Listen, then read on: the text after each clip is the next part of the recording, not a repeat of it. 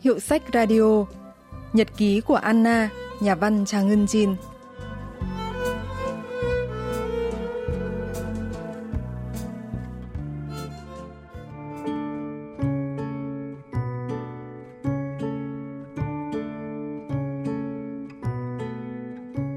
Anna là cô bé gác chuông của nhà thờ nhỏ ở khu phố chúng tôi.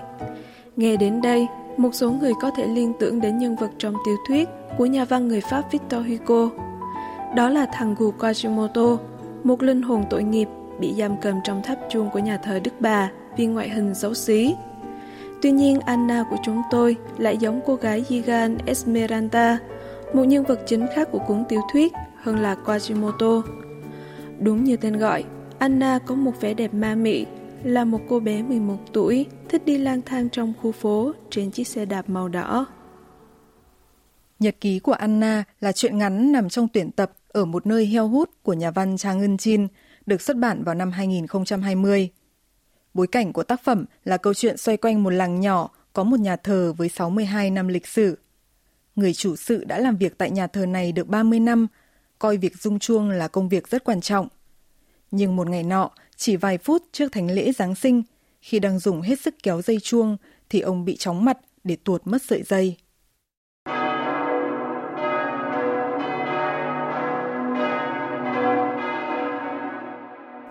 Chuông phát ra âm thanh khác với mọi khi, và Anna đang nghe tiếng chuông gần đó đã chạy thật nhanh đến nhà thờ để gióng nốt năm hồi chuông còn lại.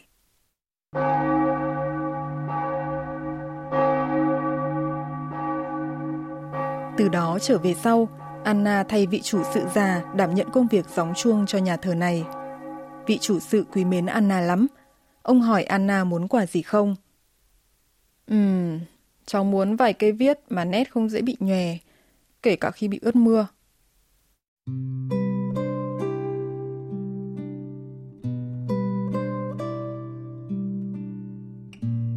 Anna không bao giờ đến muộn. Cô bé đi chiếc xe đạp cũ nát màu đỏ mỗi ngày, xuống một ngọn đồi rất dốc để đến nhà thờ. Chuông phải được đánh 10 lần để báo hiệu 30 phút sau sẽ bắt đầu thánh lễ, và một phút trước khi bắt đầu thánh lễ lại đánh thêm 10 hồi nữa. Vì vậy Anna đã phải đợi 29 phút để đánh hai lần chuông.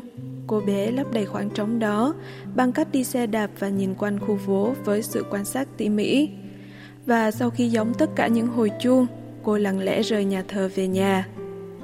Mặc dù được giao một công việc quan trọng ở nhà thờ, Anna lại không đi nhà thờ.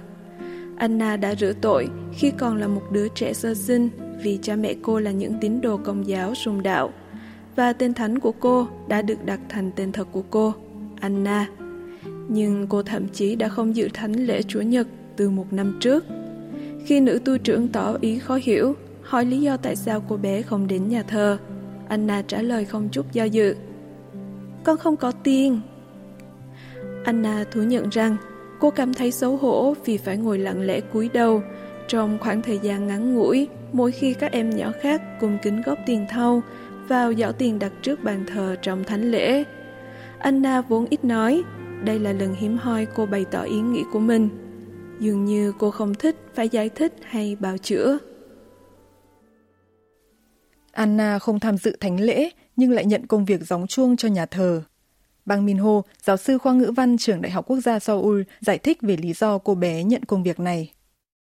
작가가 안나라는 인물, 여성일 텐데 왜 종지기를 맡게 했을까? Một cô bé thầm lặng như Anna, khi đánh chuông có thể là để cho mọi người biết đến sự tồn tại của mình. Khi chuông gióng lên, mọi người chắc hẳn sẽ nghĩ, à, người giống chuông của nhà thờ đang đánh chuông nhỉ? Anna, một cô bé có phần lạc lõng với số đông, đã chọn công việc đánh chuông để vượt qua chính sự cô đơn của mình. 종지기를 선택을 했다. 이렇게 생각을 합니다. Anna luôn có vẻ mặt lầm lì, khó gần, dù là khi đi xe đạp hay đánh chuông. Ánh mắt thở ơ, đôi môi mím chặt và khuôn mặt cứng đơ như bệnh nhân bị liệt cơ mặt đã trở thành biểu tượng của Anna cùng với chiếc xe đạp đó. Một năm trước, cha mẹ của Anna qua đời trong chuyến du lịch kỷ niệm 10 năm ngày cưới. Người bác ruột của cô đã lấy trộm số tiền mà cha mẹ cô để lại và trốn sang Mỹ.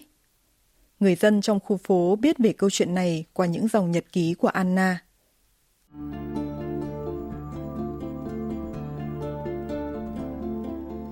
Anna không có nhật ký. Nếu phải viết một bài dài như vậy trong một cuốn nhật ký, thì có ngày sẽ phải tốn cả nửa cuốn nhật ký chỉ để kể lại câu chuyện đã xảy ra trong một ngày. Anna không có tiền để mua một cuốn nhật ký, nhưng sự thôi thúc phải viết một cái gì đó mỗi ngày một dâng cao.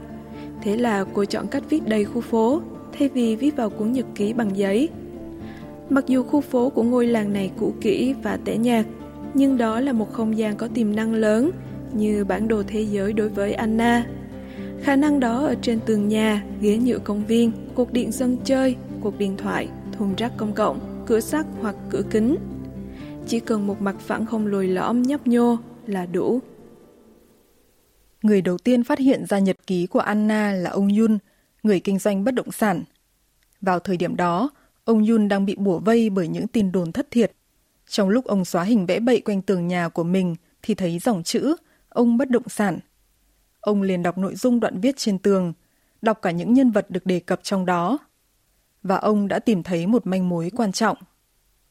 Mình muốn dùng tiền thừa sau khi mua kem đánh răng để mua bim bim hành chiên, nhưng đã cố nhịn. Người bắt đầu loan tin là ông Chue kinh doanh tiệm tạp hóa Chin Mi, là bạn thân suốt 20 năm của ông Yun. Nội dung trên tường thuật lại những câu chuyện mà Anna nghe lén được khi mua đồ ở tiệm Chin Mi.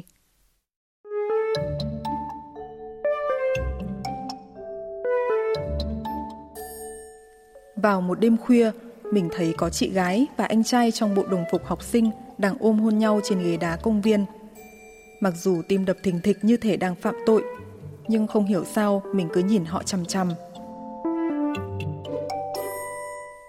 Chú hàng xóm mỗi lần tức giận là lại giơ chân đá bà. Mặc dù bà kêu đau nhưng chú vẫn không ngừng đạp. Mình thấy chị ở tiệm cắt tóc Modern đang cho con chó bị bỏ rơi ăn. Chú chó vừa nhìn thấy chị đã vẫy đuôi mừng rối rít. Giá mà chị nhận nuôi chú chó thì tốt biết bao. Sáng nay, khi đi ngang trước một ngôi nhà gạch đỏ, thì mình nghe thấy có tiếng rên rỉ lạ lùng từ cửa sổ tầng 2 đang mở. Người phụ nữ có vẻ rất ốm. Mình có nên gọi cấp cứu 911 không nhỉ? Cuốn nhật ký của Anna được viết khắp làng trên xóm dưới, rất chi tiết và tỉ mỉ. Một số người đến gặp Anna, mắng và yêu cầu cô ngừng viết bậy lên tường. Những người khác lại dụ dỗ là sẽ mua máy chơi game cho cô, nhưng tất cả đều vô ích.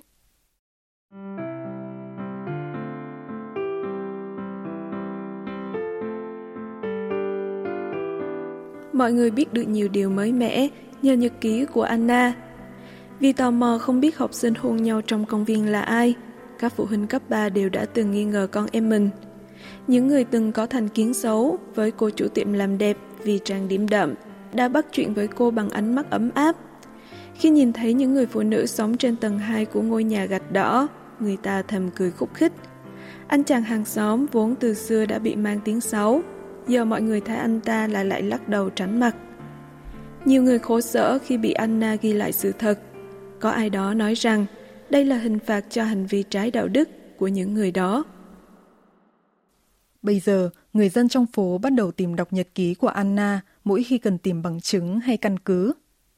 Vợ của người đàn ông Hagen đã chứng minh được việc di chuyển, đi lại hoàn toàn trong sạch của mình qua nhật ký của Anna – và Kim Đông Cu, người bị tình nghi ăn trộm đồ ở cửa hàng văn phòng phẩm, cũng được minh oan nhờ những dòng nhật ký của Anna.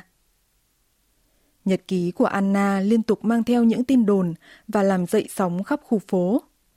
Đôi khi có những bí mật phải được giữ kín, nhưng chớ trêu thay, Anna lại phơi bày những bí mật của khu phố trong những dòng nhật ký có thể nói là kết tinh của những bí mật đó. Những lời đe dọa và thủ đoạn, những cuộc cãi vã và chia rẽ, những nghi ngờ và bất tín làm đảo lộn khu phố. Giờ đây, Anna đã trở thành đối tượng đáng sợ không chỉ của những đứa trẻ cùng tuổi mà còn cả người lớn. Nhà phê bình văn học John Soyoung phân tích về ý nghĩa nhật ký của Anna. 이 작품의 제목이 안나의 일기인데 안네 프랑크의 일기를 떠올리게 하는 부분이 많습니다. Tiêu đề truyện ngắn này là nhật ký của Anna và có nhiều đoạn khiến chúng ta nhớ đến nhật ký của Anne Frank. Anne là người Do Thái và sống ở nấu khỏi sự áp bức của Đức. Khi còn là một cô bé, cô cũng viết nhật ký, ghi lại những câu chuyện vụn vặt trong đời sống hàng ngày như chuyện phiến của người lớn, chuyện kinh nguyện, chuyện về nụ hôn đầu. Đối với Anne, nhật ký không phải là ghi chép lại những bí mật mà như là một dấu hiệu đối với cả thế giới rằng cô đang sống ở đây. Trong tình cảnh bản thân và gia đình có thể chết bất cứ lúc nào, nhật ký là ghi chép duy nhất minh chứng cho sự sống. Tôi nghĩ Anna cũng vậy. Cô đã sử dụng nhật ký như một bản ghi chép để cho cả thế giới biết về sự tồn tại lặng lẽo cô đơn của mình. Nếu không có cuốn nhật ký, có thể Anna sẽ hoàn toàn khép cửa với thế giới. Đối cách khác, nhật ký của Anna đúng vai trò là cầu nối giữa cô và những người xung quanh.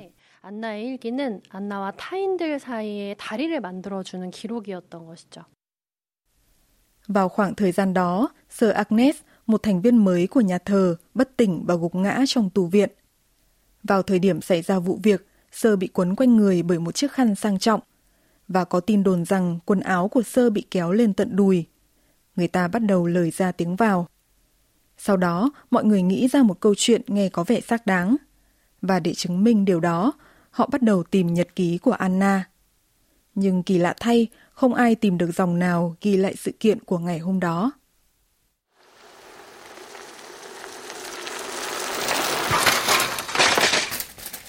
Trên đường đến nhà thờ để rung chuông cho thánh lễ sáng sớm, Anna đã gặp tai nạn khi phanh xe đạp của cô bé không hoạt động và cô đã đâm vào tường. Anna đã cố đến nhà thờ, vẫn đánh chuông đúng giờ với đôi chân tập tễnh của mình. Nhưng có tin đồn rằng ai đó đã cố tình làm hỏng chiếc xe đạp của cô bé. Và vài ngày sau, thánh lễ lần này bắt đầu, nhưng không nghe thấy tiếng chuông. Vị chủ sự vội vàng lên tháp chuông thì thấy Anna đang nằm chảy máu trên bãi cỏ.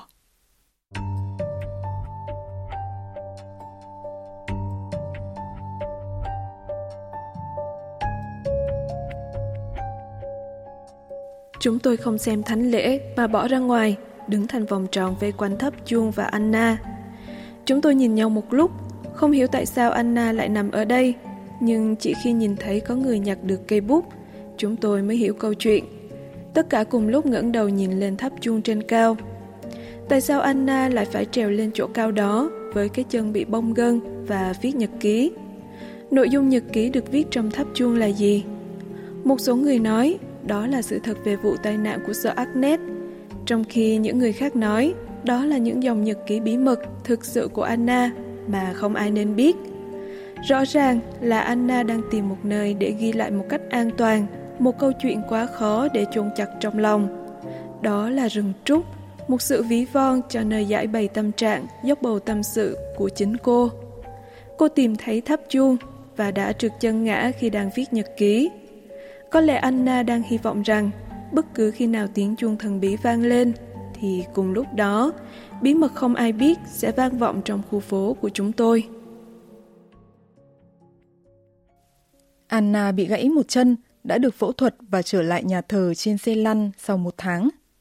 Mọi người cố gắng kiếm tìm sự thay đổi, nhưng ngoại trừ việc không thể bước đi, vẻ mặt lạnh lùng của Anna vẫn vậy.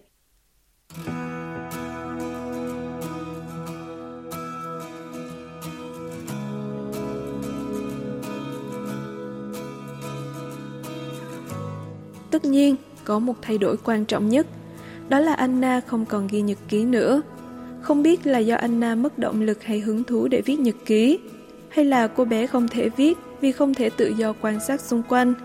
Nhưng mọi người trong khu phố chúng tôi rõ ràng đã rất thất vọng. Đồng thời, chúng tôi quyết định không cố tìm đọc nhật ký của Anna viết trong tháp chuông. Chúng tôi là người biết mọi bí mật của Anna, nhưng cũng hiểu là cần có bổn phận giữ bí mật cuối cùng này cho cô bé. Trên thực tế, đoạn nhật ký này đã được viết ở trên cao, đến nỗi không ai cố gắng muốn đọc nó. Có lẽ bí mật của Anna là nơi mà chỉ có Chúa mới biết, và như bao cuốn nhật ký khác, sự phong hóa của thời gian sẽ xóa sạch tất cả. Như thế một ngày nào đó, Anna sẽ biến mất khỏi ký ức của chúng ta. Thật không may, đó là tất cả những gì chúng ta biết về câu chuyện của Anna. Và sau đó, chuông nhà thờ ngừng vang lên. Nhà phê bình văn học Chon Soo-young chia sẻ về thông điệp cuối chuyện. 나는 진짜 비밀이라고 생각되는 내용을 종탑 안에 적어놨을 거예요. 사람들은 Anna viết nhật ký với mong muốn giao tiếp với người khác, nhưng cuối cùng cô bé lại bị cô lập hơn với thế giới vì nhật ký của cô bị lạm dụng hoặc cô bị những kẻ vô đạo đức bị tiết lộ bí mật ghen ghét. Toàn nhật ký ghi trên tháp chuông có thể là những lời tâm sự gan ruột của Anna hoặc là không có gì hết. Dù sao thì Anna cũng bị thương nặng. Những người chịu ảnh hưởng từ nhật ký của Anna sau đó đều quan tâm và chăm sóc cô bé hơn. Và Anna đã ngừng viết nhật ký vì cô biết mình không còn cô đơn nữa. 나는 더 이상 일기를 쓰지 않게 됐죠. 자신이 더 이상 고독하지 않다는 것을 알게 되었으니까요.